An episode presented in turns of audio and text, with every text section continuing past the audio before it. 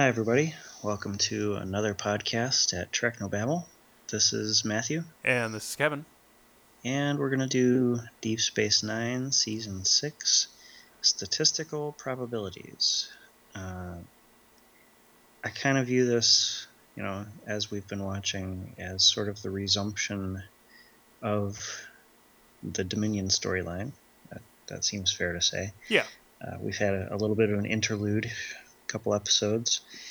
Um, I also kind of view it as a change of direction a little bit. It's like we're sort of moving into the the end game portion of the story.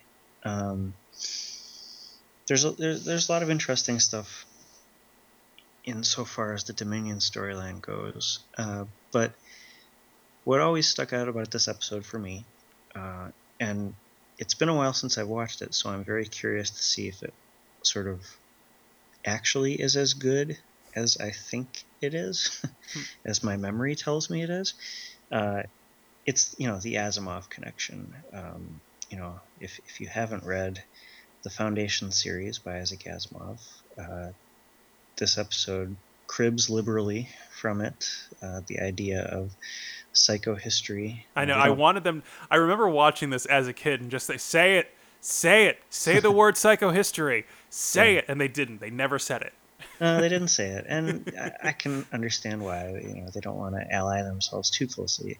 We'll get to it when Bashir describes very obliquely the method uh, by which they make their predictions. Um, but it, you know, as you've averred many times, Kevin, you know, I'm someone who is susceptible to the big sci-fi idea, and hey, wherever you get it from, if you put a big sci-fi idea in your story, uh, your Star Trek episode, uh, I'm going to respond positively. Uh, the question is, you know, how well is it done? I guess. Um, anyway, I I like this sort of shifting of gears. Um, you know, I, I like the idea of moving from. In some ways, I feel like the Dominion threat has been kind of not very tangible. Um, you know, they've been mentioned a lot, but we haven't really seen them do lots of bad things. Um, and granted, this is still a, a talky episode, but I at least feel like the predictions give us, you know, a a more sort of dire view of the Dominion. Uh, uh, we'll talk about it as it goes. Do you have any prefatory thoughts? Yeah, I did. Li- I liked that they came back to Bashir's genetically engineered status and and the manner in which they did it.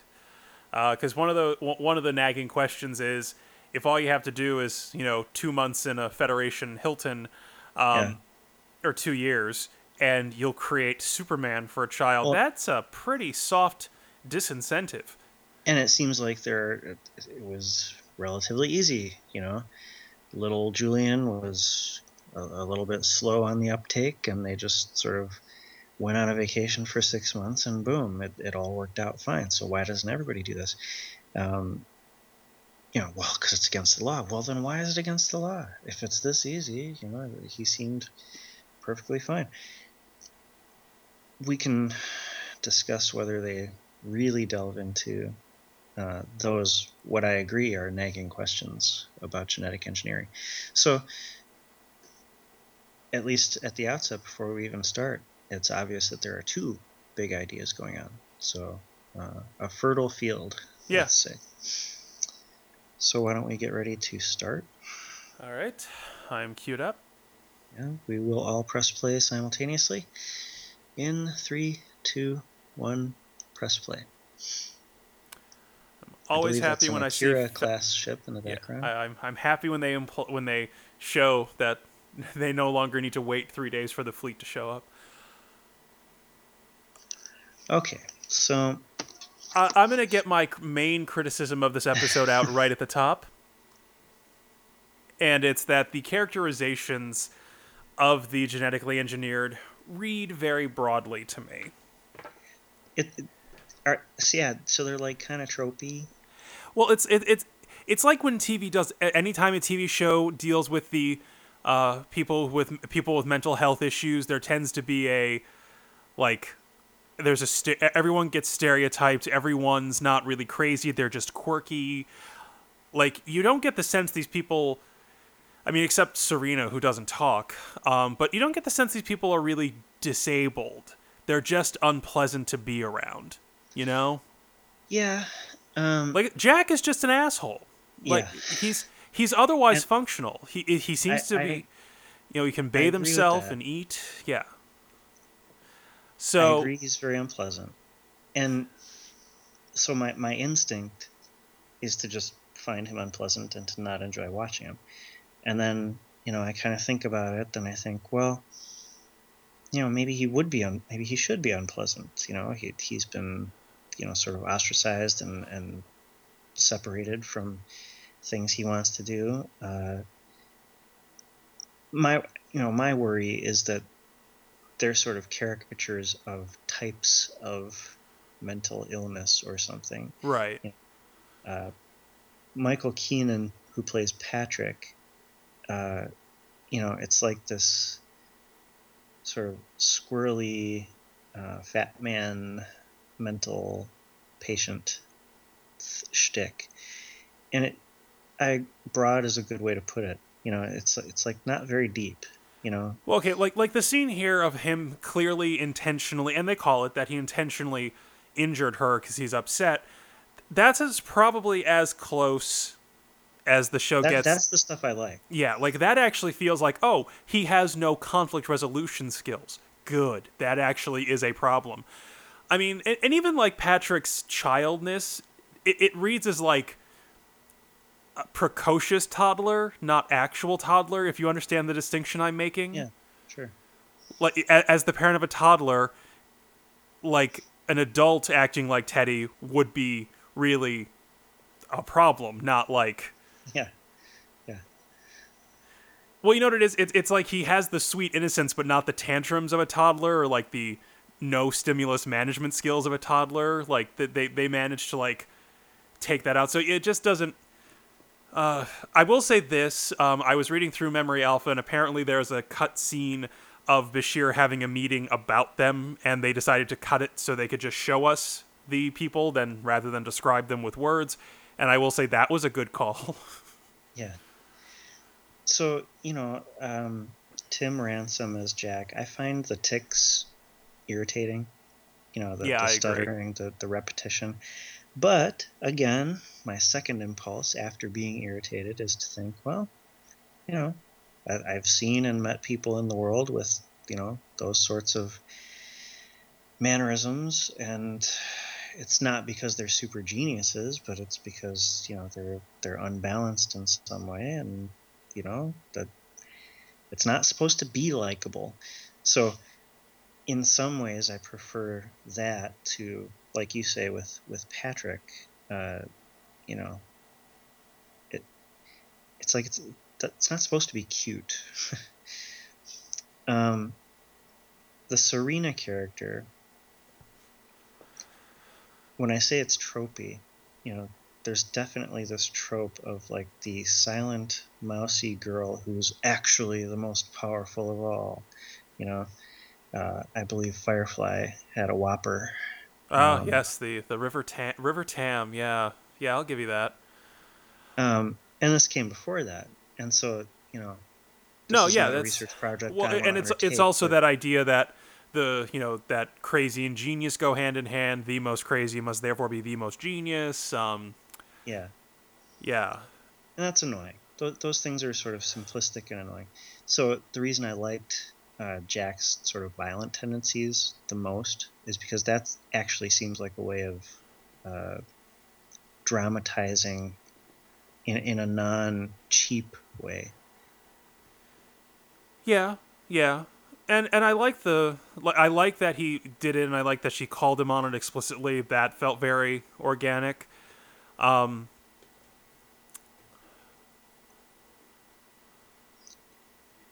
You know, I guess the conceit here is that the doctor's genetic engineering was done well, and these patients, uh, it was performed poorly on them.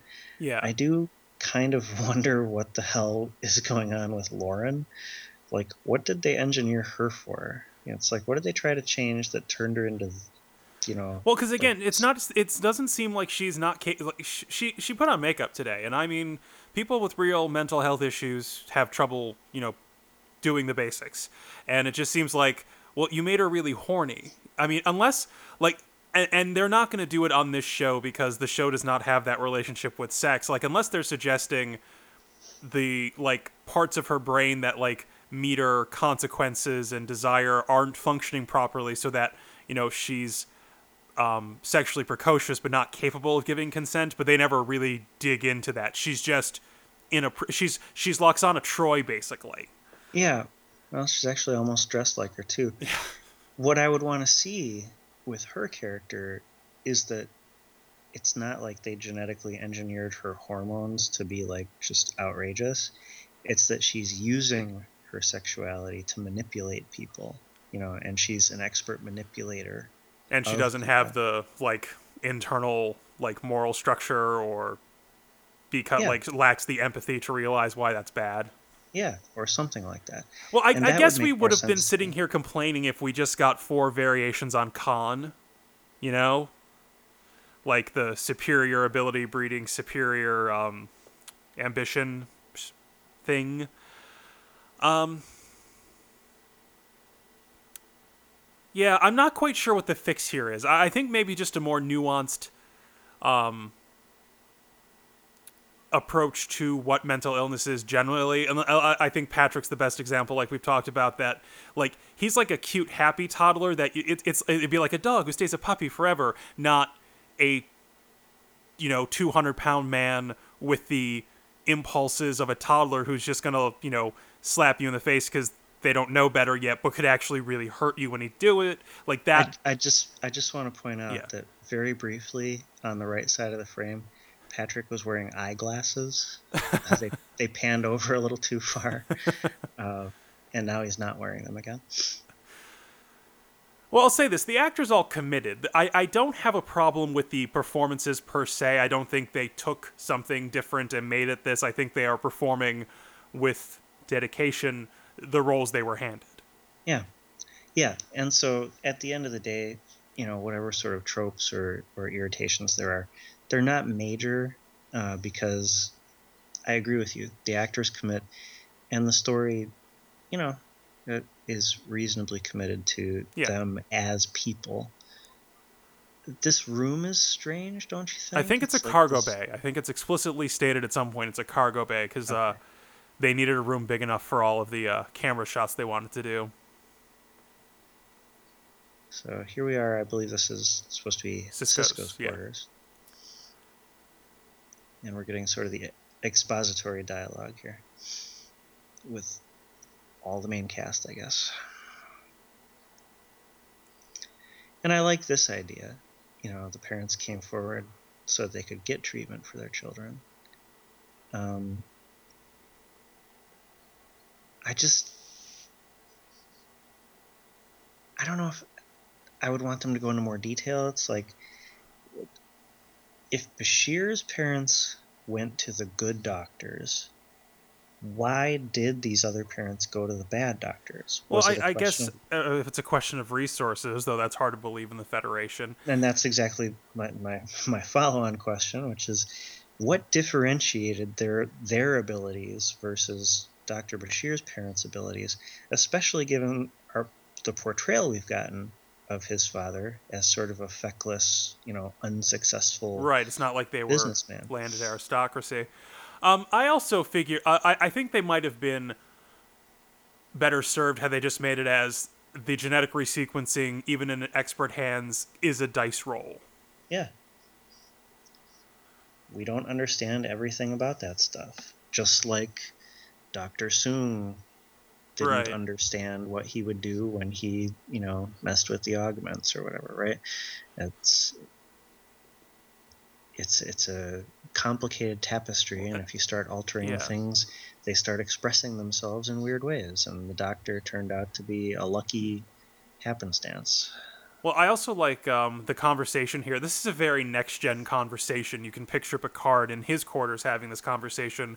And they're having an ethical debate where both sides at least have merit. Yeah. And I, I think that th- that's a very Star Trek thing to do, and it does warm the cockles of my heart. Uh, before we started the podcast, Matt and I had a long conversation about the state of American politics. So it, you know, this is a nice change of pace to see people with good faith points on both sides hashing it out, even if they don't come to a resolution, because you know maybe there isn't one. So I guess they're going to have a speech viewing party. They're going to watch Gul Damar's speech. I gotta say that was I remember thinking at the time that that was really good exposition work. It wasn't like Captain's log. Guess who's the new head of the Cardassian government? Just like they know he's Gul Damar that they because Yeah. they already know who he is. Like that was I like being trusted to to pick up the thread of the story. I believe they're supposed to be drinking Kanar here, because when uh, Bashir poured it into his cup, it was this sort of brown, goopy liquid.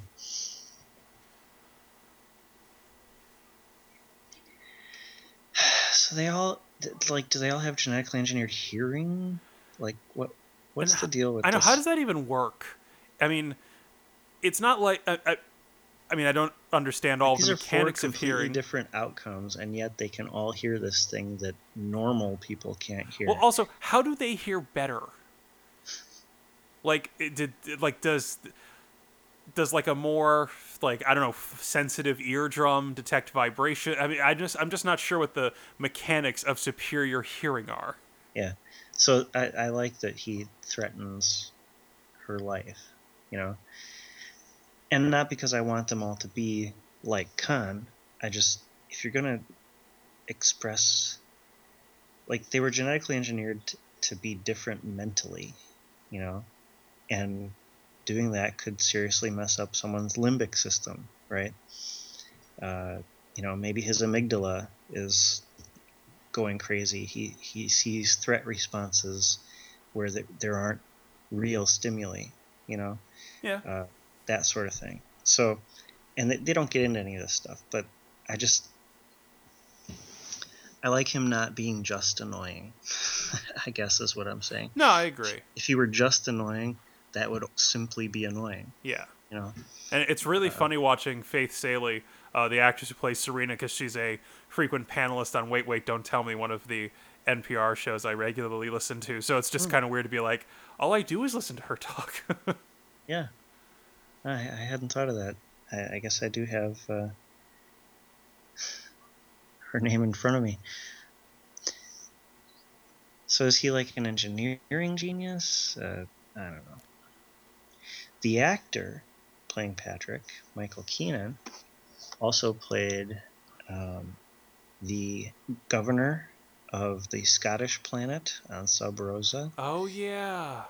and he played Hrothgar from Voyager's Heroes and Demons. You know, you know, I can see it. I can see Hrothgar. um, the king king of the well, whatever they were called. Danes? Were they Danes? So I I like this scene. You know, I like it up to a point. well, it's it's again, what is the, the engineering done? It's made them like more receptive to emotion or something. Anyway, I like that they they can be smart at things instead of just annoying at things. Uh, and I like the Damar scene. Oh yeah, yeah. Um, there's it's about to happen. The line that just kind of annoys me. Is it? Ha- have they said it yet? Uh, it's it's um, I think it's Patrick who tags Damar as having killed a princess or something like intuiting. Oh, yeah, it's coming up. like that, that, that's just like one like okay i understand that there is an alleged science that uh, can determine that, that can d- derive a great deal of information from small facial ticks, etc but i refuse to believe it's that good like unless they're like somehow subspace telepaths there's just that's like a little too much data that they've derived from his um facial facial expressions Yeah, so here's where it's coming up, and I agree. They they go like one surmise. Right. The king is still alive. How do they know that? How do they know Dukat's still alive? Like, or inferred that that's what's upsetting Damar, or it's just it's it's a cute idea. It's just like one step too many. Like intuiting someone is forcing him to give the speech he That doesn't want to give. That's an entirely reasonable analysis of body language. Anything beyond that is just too much. I agree with that. Yeah. And so I think they could have uh, made the observations just as prescient, but more general. Yeah. But as far as advancing the plot, Yeah, no, yeah. I, I like that it's showing them being good at things, you know. Because, you know, to this point, they've all just kind of been annoying. Yeah. You know, they've said that they're smart and they've said that they're genetically engineered, but all we've seen is just annoying ticks and, you know, simpering behavior.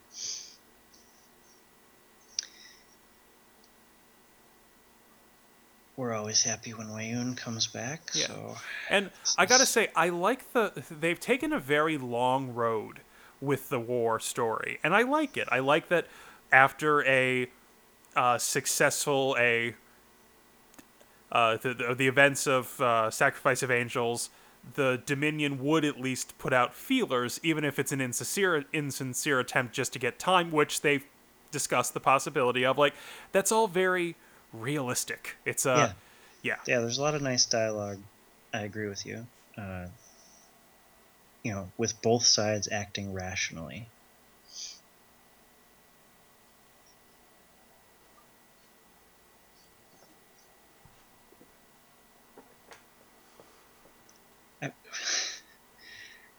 Does she just lay on a chaise lounge all day? I, I just, it's weird.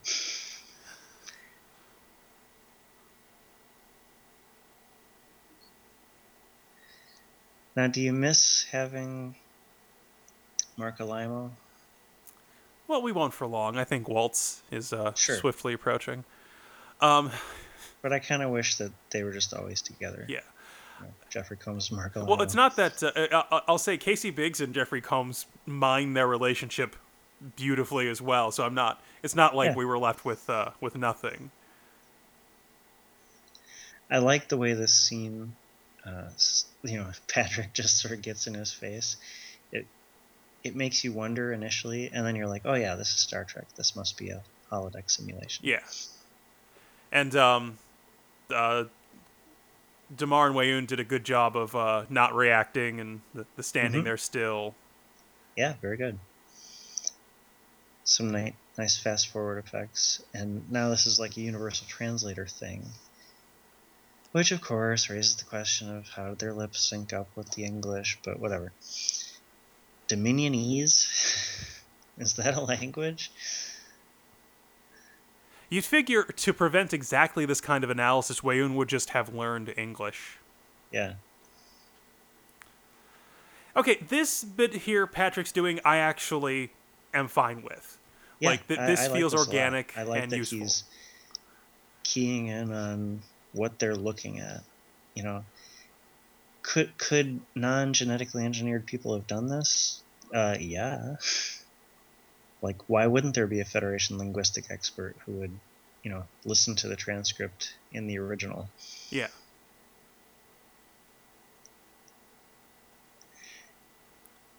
And so, you know, are they doing anything that we would not believe a regular person could do? No. Yeah, they're doing But they're little, doing things that are interesting. and, so and they're doing it a little faster, but that's credible. Either way, the observations are interesting. And so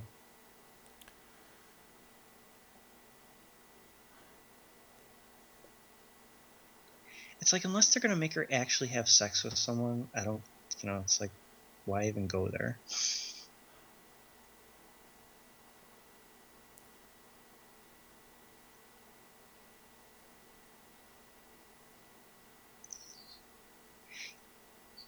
You know, now that he's holding a pad, the thing that annoyed me about that pad scene was the idea that you could break a pad and that it would have shards of glass that would cut somebody. Like I feel like they would have some kind of sort of future plastic that Right, it would just or it'd just be like a like a nanofiber, like a, a nanometer thick piece of carbon or something.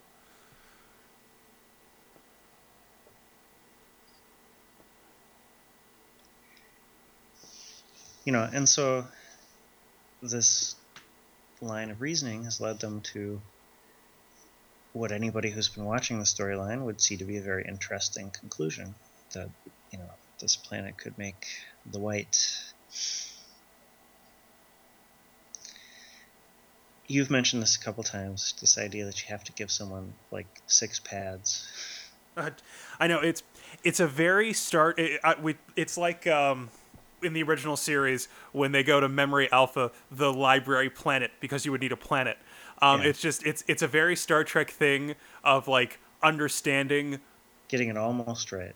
Right. It's like no it didn't occur to them that transmitting the data would ever be like think about it. When this show was made what were we still on? Like 18.8 modems or whatever that like you know 50 56k modems were the big deal so the yeah. idea of transmitting even massive amounts of text would not have occurred to people to do remotely and in real time so of course you would need a pad per well book. maybe they're like assuming it's like a 1.4 megabyte floppy disk per pad or something can you imagine 1.4 megabytes of anything at this point? Nope. Do we even have files that are less than 1.4 megabytes? I mean, I'm being facetious. There, there are Word documents that are less than that, but uh, most JPEGs would nearly fill up a 1.4 inch floppy. Yeah. Or a 1.4 megabyte floppy. Yeah. So, yeah, just uh, if they ever if they ever reboot the show, I shouldn't say that out loud. Just give everyone one pad.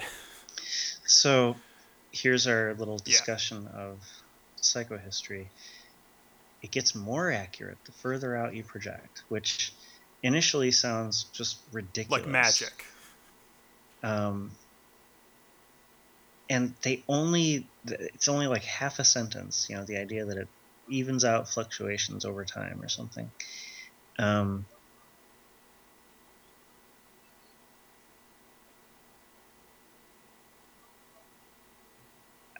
like I have a kind of a hard time believing that these four people like each other enough. God, yeah. To, Can you like, imagine tolerate? only hanging out like like what this is this is Sartre, isn't it? I mean Yeah.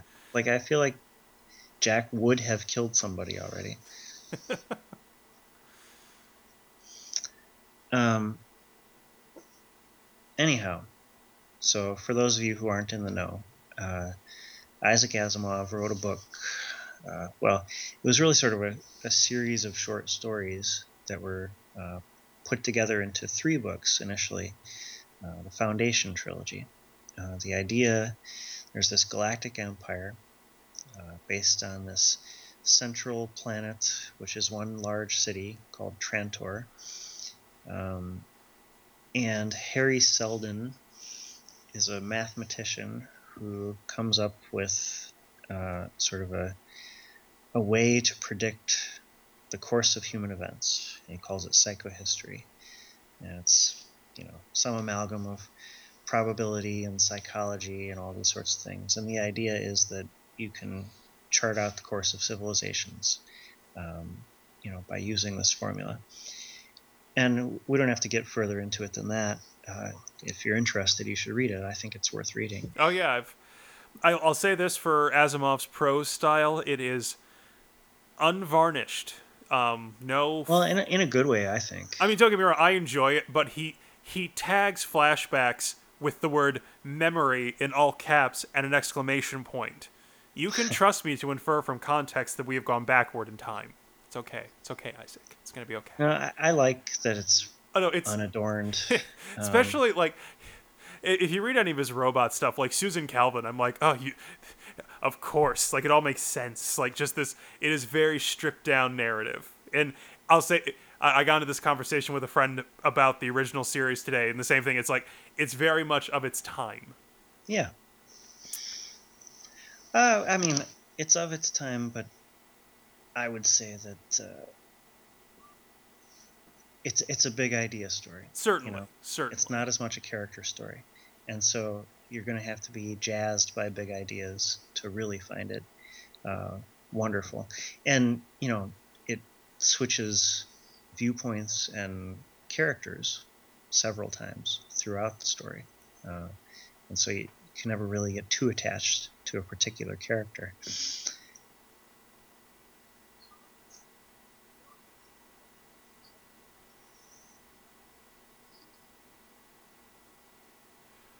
I don't know what how I feel about this scene. Is it is it filler? Is it actual character development?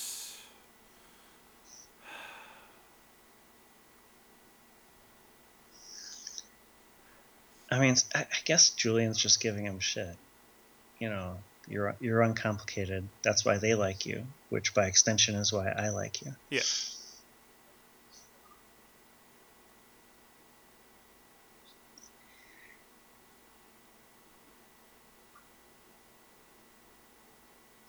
How did they determine that that was the distance like, that? Yeah, like that extra foot skill? would really make a huge difference.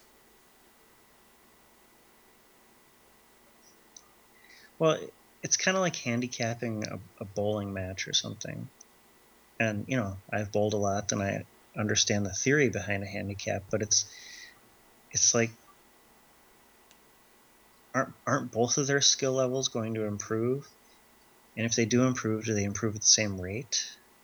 Uh, and so does the this different line fluctuate over time like a bowling handicap would? I did, did they move him just far enough so that he would be right at O'Brien's skill level? What if he's just a better dart thrower? Yeah. You know?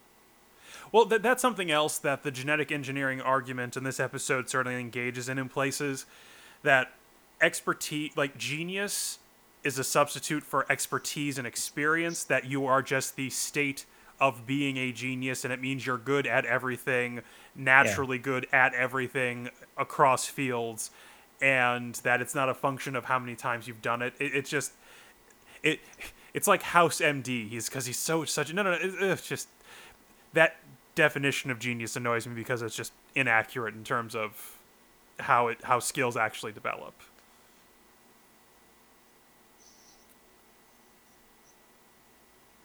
Okay, so we're at uh, minute 27 or so here. And this is where, to this point, you know, the episode is decent.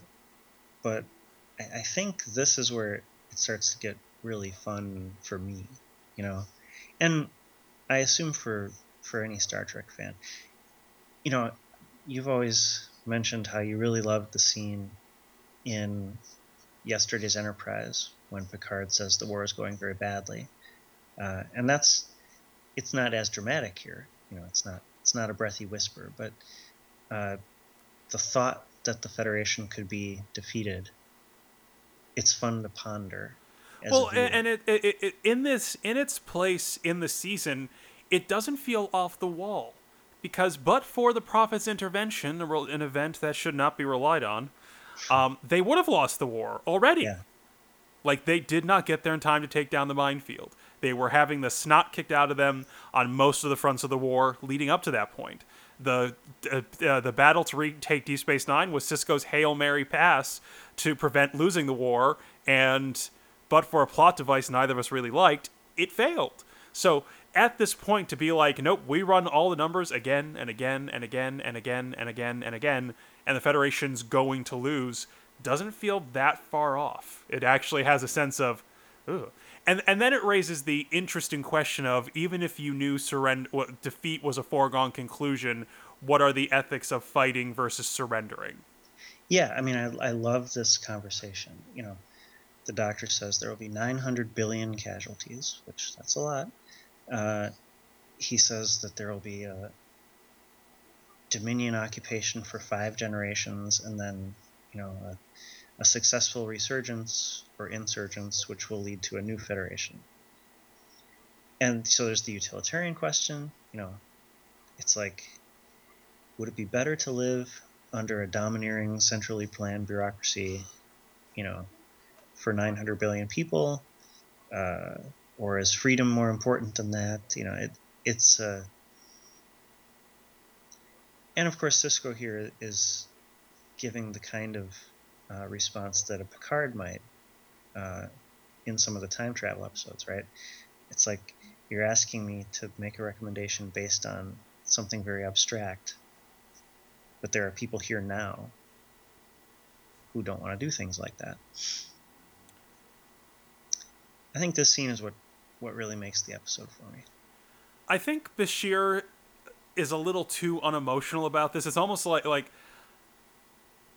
he should have he has a horse in this race, you know. It's he shouldn't be so resigned so quickly maybe. It's like a it's a shading thing for me but I agree. Uh, maybe there could have been a scene of him discussing it with and and he's a doctor. There's plenty of times when McCoy argued for a wildly impractical option because it was in his view the moral like McCoy saves Edith Keeler's life no question because that's who he is even knowing the consequences I think McCoy would not let Edith Keeler die in City on the Edge of Forever, you know?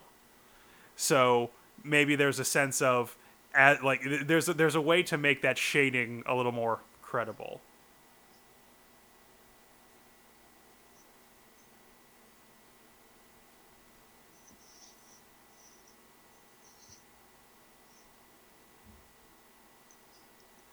I okay, I'll say this. I I wasn't a big fan of the dart scene earlier. At least it didn't do it for me. But here I'm seeing a little payoff because they've worked. They've spent a lot of time on Bashir and O'Brien's friendship, and sometimes friends say something casually that's hurtful without realizing it, and it kind of festers. The the payoff of that was like two scenes later.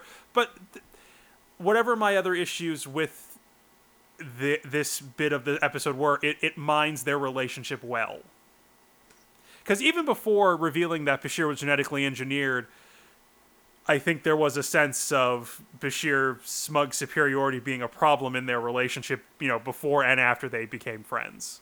Yeah, I agree with that.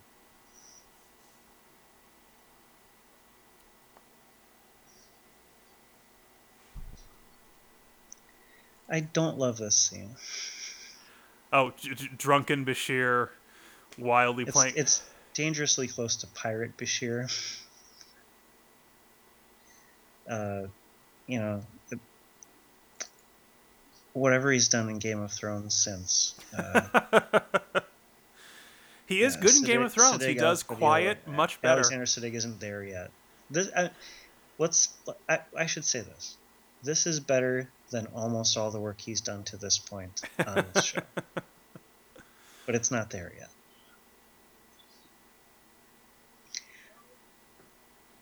Yeah. I kind of wonder why Quark would let him play at all. Because he certainly knows that Bashir is genetically engineered. Oh, yeah, I figure he, whatever the equivalent of counting cards is. Yeah, exactly.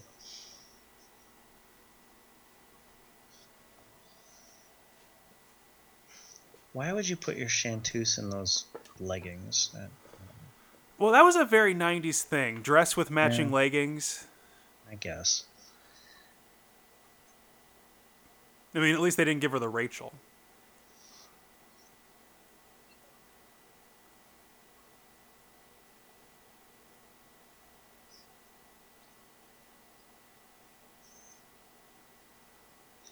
So this is a really interesting uh, wrinkle. You know, if the Federation isn't going to surrender, then we should give them information so that they can win faster. And actually, that has some parallels with the Foundation story. You know, uh, I don't want to spoil it for anybody, but there was talk of accelerating the fall of the Galactic Empire in order to make it less, create less of a dark age.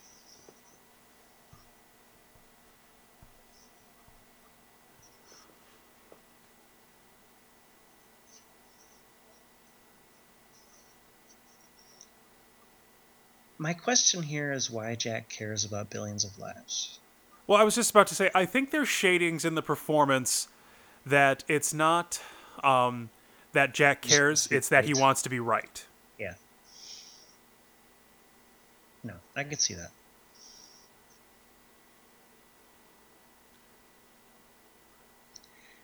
I'm kind of I'm over the nail biting. You know, I feel like they could do it about one tenth as much and still have it be effective.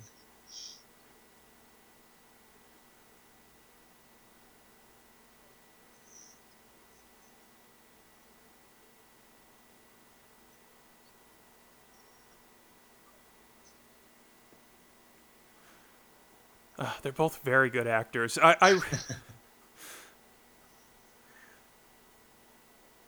well, and it's nice that Casey Biggs is doing something totally different than Marc Alaimo. Yeah, yeah. He's not preening at all. He's irritated. Yeah.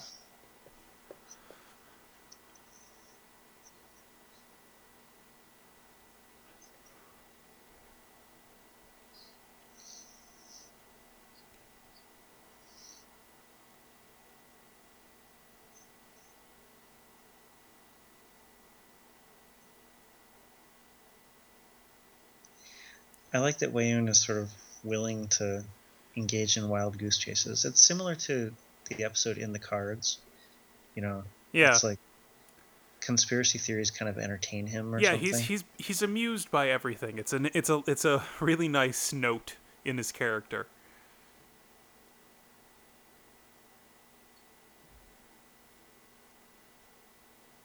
I wonder if she got paid less.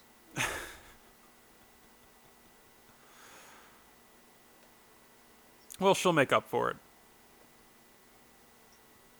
in a deeply annoying sequel to this episode. Now that I think about it, Yeah. Uh, we'll see. I, I think I kind of have good feelings about that one too. Ugh, I just get tired of doctors sleeping with their patients. It's wrong for a reason. Oh, it's future doctors, Kevin. Come on. The makeup job is a little much on Sarina. It's like, are they going for corpse? well, it's like none of them get outside much. They should all be pale. I mean, Well, my assumption is that future lighting, you know, can take care of that. yeah.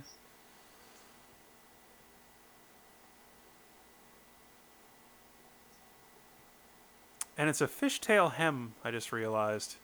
Like the hem of her dress is not even Yeah. when she stands. Yeah. That is that that is a '90s dress. I don't even think they made that. I think they might have just gotten it from a Claire's or a Hot Topic. It's a really obvious matte painting on the Yeah. hallway. It's like suddenly everything just sort of angles down 30 degrees.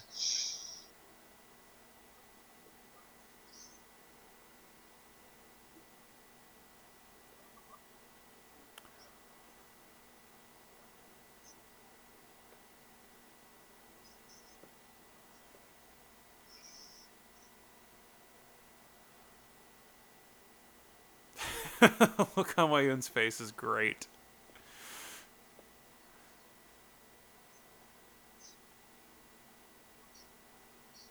Pete Damar thinks it's ridiculous. Uh, besides, I think it's exciting. That- Just it's such great line reading.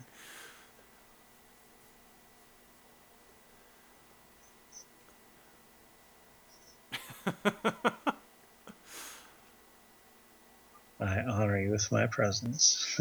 I can't believe they didn't have a security escort on them at all times, so that they wouldn't stay on their Dominion ship. Like, yeah, I mean, it's it's like it, it- it's a security gap just to make the joke work. I guess turnabout's fair play. Seeing as how they let Kira That's and everybody true. else run around the station without any escort.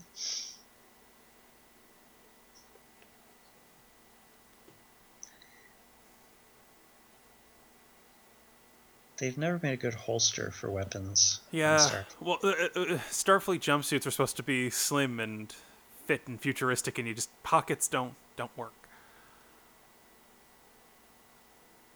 Well, and they showed Damar, and he had s- a sidearm, and it was in one of those like picnic basket side pouches. Okay, so here's my question. Okay, so his counter argument is that our prediction is not reliable because you couldn't predict what would happen in this room.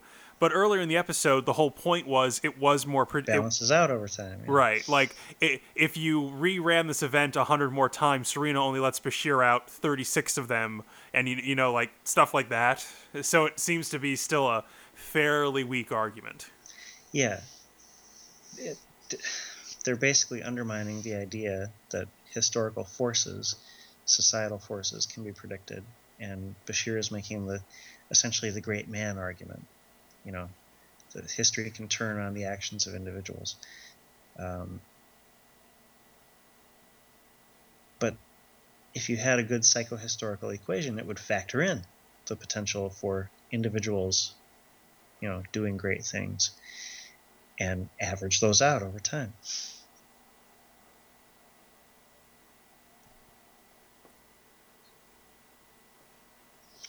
And so at the end of the day, not a whole lot happens in this episode, and yet I was entertained. Well, yeah, I mean, there are some very big ideas um, and some good character work. I mean, uh, I feel like this is the backstory to Bashir's genetic engineering we didn't get in um, the episode where it was retconned into existence. Like, we got the backstory of why he became genetically engineered, but I think this fills in, at least for me, a little sense of what it means for him. Right, how he views himself in the world. Um,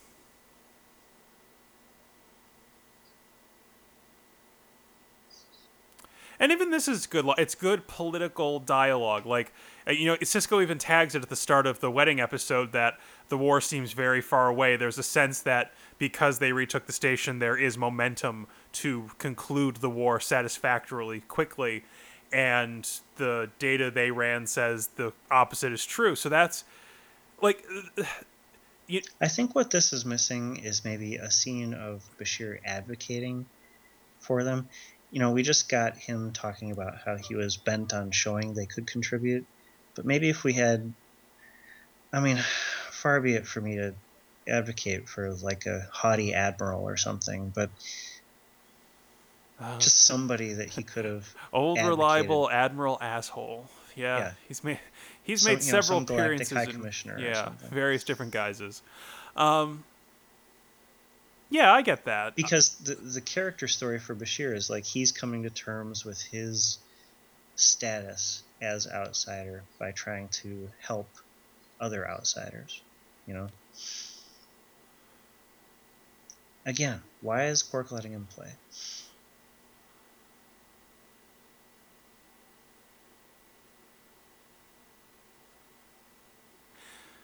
when Star Trek tries to go overly sexy, maybe it's because they always do it with women, and it's just you know, it's not the bait you put on the hook for me, but it just never it, it just never comes off for me. It's so twelve year old boy about it that it just. No, let's let's be fair. In Justice, there were very sexy men. Uh, so, you know, those outfits were not sexy, and they were all very bleached blonde, like they raided a tanning salon. It was very upsetting, actually. Well, what about Angel One? Oh, what was his name? Brett, Brent, something. Yeah. Brent. But uh, yeah, just the, the, their approach to overt sexuality has never really landed for me in almost any regard, except maybe Kamala. Like I got to give Famke Janssen that she was she was pretty hot. Yeah. Um, how how are they beaming her in that supine position? where is she going to end up? Do they uh, have a chaise lounge? Yeah, they, at their destination. It, it, it, it's in the guardianship papers that the probate court and the Federation signed. Ward must always have Devon. You know. okay, so big ideas, plenty of them. Um, a better look at genetic engineering, maybe not probing all the depths of the questions. I mean, what I would want to see Bashir have to do is to wonder how much of his personality is him, how much is not him, how much of his motivations and actions, you know, are natural or unnatural, and maybe come to the conclusion that it doesn't matter because he has no frame of reference. Uh, but you know, so it doesn't go as deeply into Bashir's character yeah. as, as I would want, but at least it gives us more. Yeah, I, I wouldn't have minded another group conversation at the other at the back end of the episode, because on the one hand, sure, the genetically engineered super people basically all turned into Machiavellian demons, apparently. But like, I, I really wanted. I think I would have been happier if Bashir had dug in. You said there where he could have really advocated for them because yeah, it, it, was. So it could have just been a scene with him and Sisko, or yeah, him and the rest of the like because that that dinner scene at the at the top of the episode was was fairly reserved. Like on, on some level, for all the hand wringing, like, do you think any of Bashir's patients care that he was genetically engineered? I'm sure they're thrilled. Yeah. Like, I want a genetically engineered doctor. I want the like. I, I think there's at least an um,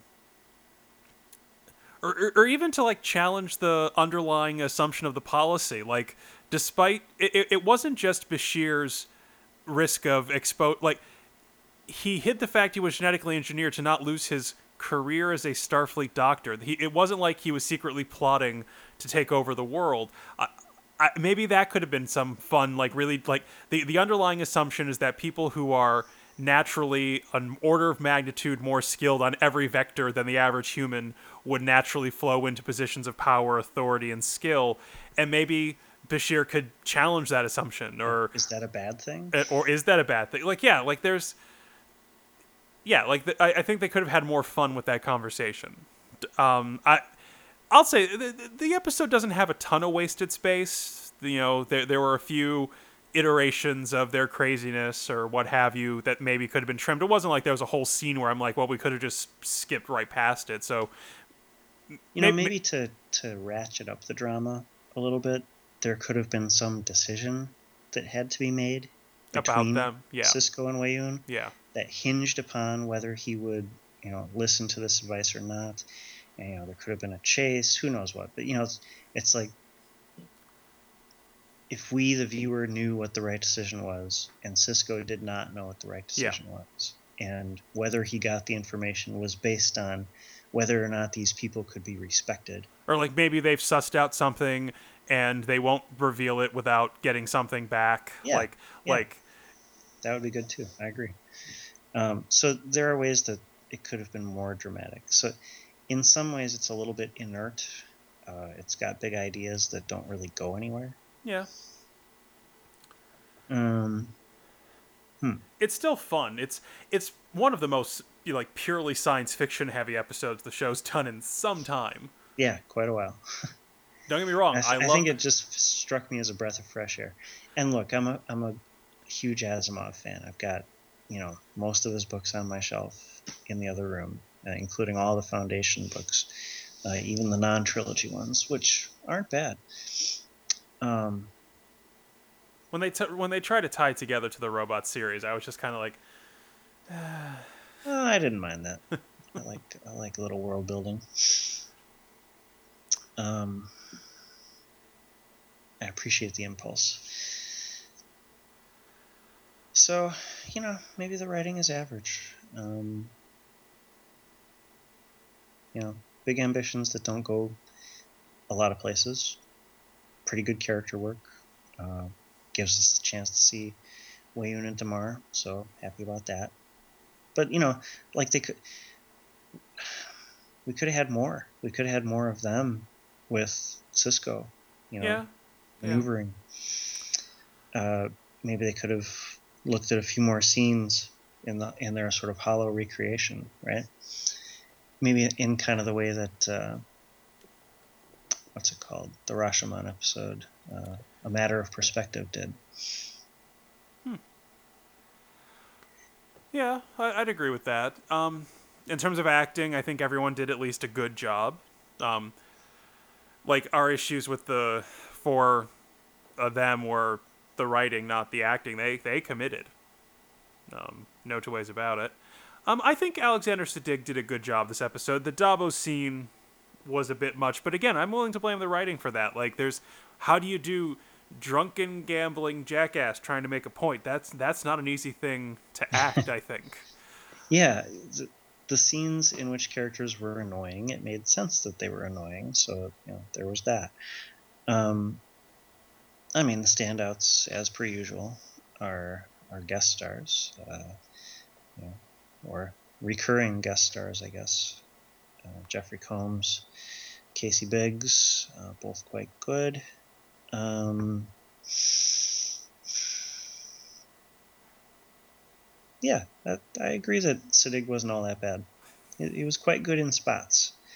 Um, and there was none of the sort of I never hate I never hated the fact that it was a Bashir episode. Yeah, okay, yeah, we can say that. Which I have many times before. I was like, oh god, why is this a Bashir episode? Stop giving us Bashir stuff, right? Uh, if you're listening, Alexander Siddig, you're getting better.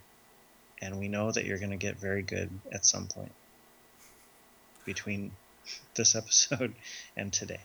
You know, it it's not all bad. Uh, you know, I, I liked uh, a lot of the Colm Meaney stuff. You know, Yeah, yeah. as is his want, he's the perfect, you know, sort of everyman, Everyman, yeah. which is the ultimate foil for the genetically engineered. There just should have been a scene where someone makes the argument for regular people doing regular things, you know, and that might be unpredictable or something, or, or I don't know. Maybe you can't. Maybe there should just be an argument against psychohistory, you know? Yeah. Like you just can't do it. It works in a lab, but it doesn't work in the field. Um, Uh, production So values. It was a bottle show. Other than um, other. I mean, the, the cargo bay was a redress. It was good. I liked the screen, the tables, chairs. It had that kind of like large playroom that had a kind of institutionally feel. Yeah, I'm glad they didn't go uh, for like a, you know, the thaw. but do you know what I'm saying? It's yeah. like that had a yeah. very mental hospital kind of feel. Um. Uh, I'm glad they didn't go there. yeah. Okay. I mean, I think it could have been interesting had they done a planet set or something. Mm.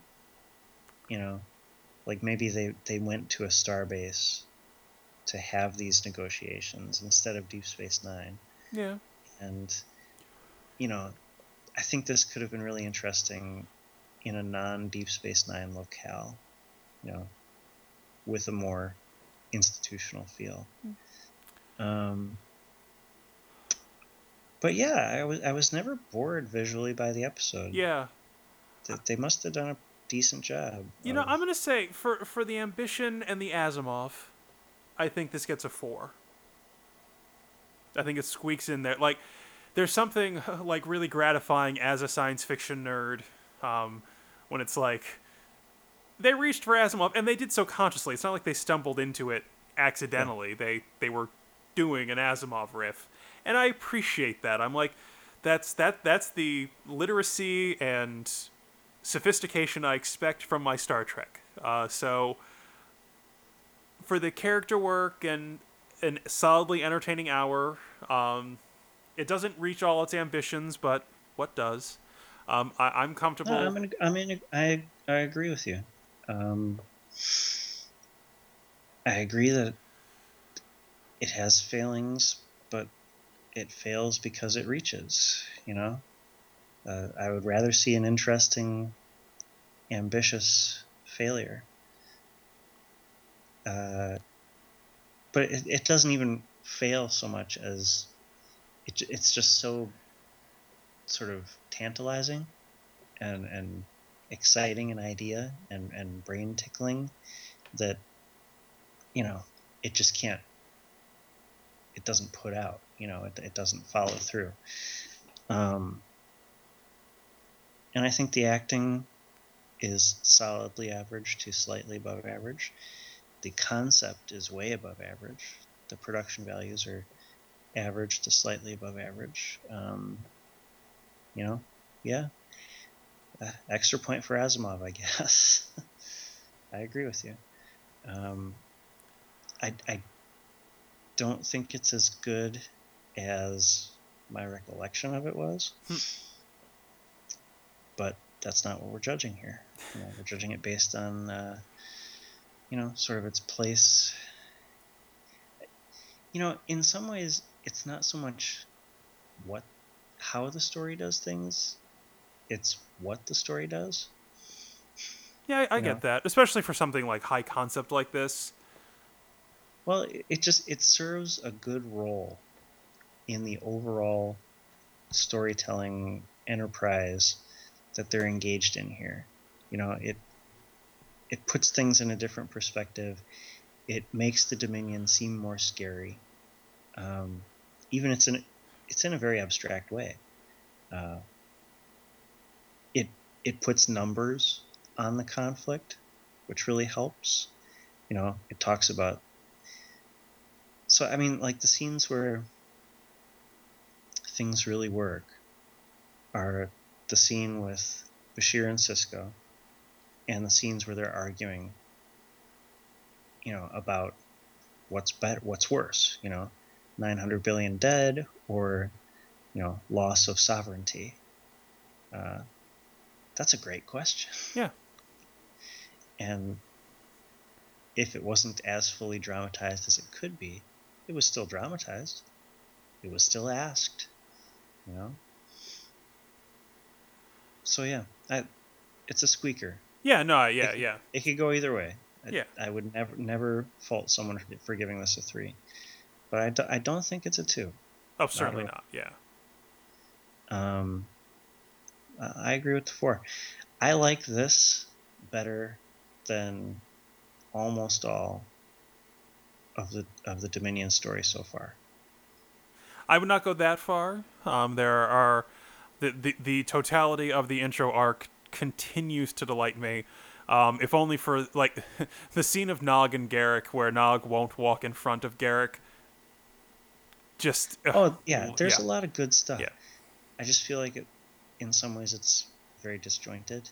You know, because it's spread over so many episodes. It, it. Uh, this to me makes the Dominion War interesting. Um, I do think we we're still lacking the sort of case for the Dominion. You know, it's like if they're this successful, they must be doing something that forestalls the kind of rebellion that they just talked about in this episode.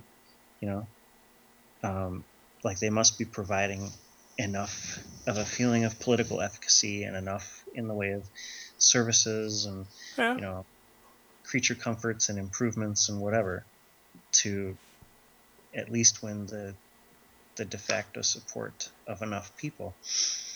And that's something that i feel has you know been a little bit lacking. We should have had an episode on a dominion planet in which members of the ds9 crew try to foment a rebellion and people are just like nah. Yeah, that could be fun. Um,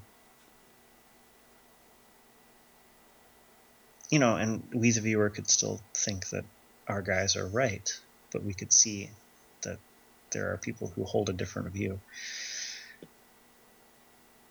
All right. Well, do you have anything more to say, Kevin? Nope. I think uh, I think we've covered it. That's a eight for statistical probabilities. Yeah, fun episode. Yeah, and uh, I, I never, never, never don't want to watch it. I was like, ooh, cool, the Asimov episode. It's is it yesterday's Enterprise? No. Is it uh, Remember Me? No. But it's good. Yeah. And I think, in looking forward at the the upcoming episodes, I feel like the Dominion War goes into much more interesting territory. oh, Magnificent Ferengi is coming up, and I don't care if you hate the Ferengi and Ferengi comedy episodes. Magnificent Ferengi is a delight. Well, we'll see. Um, no, I mean, I'm. I mean, there's Waltz, Far Beyond the Stars, really interesting. Uh, you know, but in the pale moonlight, I mean, come Oh, on, oh God, yeah. yeah. So I, I feel like, yes, the the war arc was fine, and there were lots of ships and lots of pew pew pew, and that was cool. Uh, you know, they sort of duffed it right at the end. They sort of three putted the whole, uh, you know, with the with the prophets saving everybody. Um, but to me, season six is about the back half, not the front half. Hmm. Which is saying something because usually the back half of seasons, you know, kind of peter out. All right, well, uh, it's an A for statistical probabilities. We'll be back uh, with our next review. I think uh, Magnificent Ferengi is next in the written reviews, hmm and uh, we'll see you for our next podcast. Yep. Have a good future history. Good night.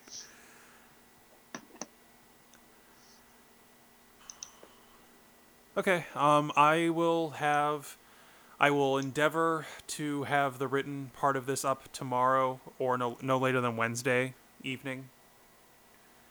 Okay. Does it make a difference if I get it up tomorrow or Wednesday, or will? Mm, no, not really. Okay. Um, I am available for the rest of this week. Uh, you know, we're going on a trip on Saturday. You know, so there will be a few days where I'm, you know, sort of out of communication, and it, I, I'll try to be able to watch and review at least one episode during that week that we're gone. Okay. I would say if you could get, um, like, I'll have, like I said, I'll have my half of Magnificent Ferengi up in the next couple of days. If you could just start on whatever's after, after that now, so then I can do that at my leisure and get that posted while you're gone. Oh well, so you're doing statistical probability. Oh, you're right. I'm sorry. Yeah, I jumped, Um, already jumped past So one. I'll I'll yeah I'll try to get Magnificent Ferengi up by the end of the week. Yeah. My part. Okay. Um, all right. I super duper need to go to the bathroom, and then I super duper need to go to bed. So um, Okay. I will talk to you later. Pleasure as always. All right. Good night. Good night.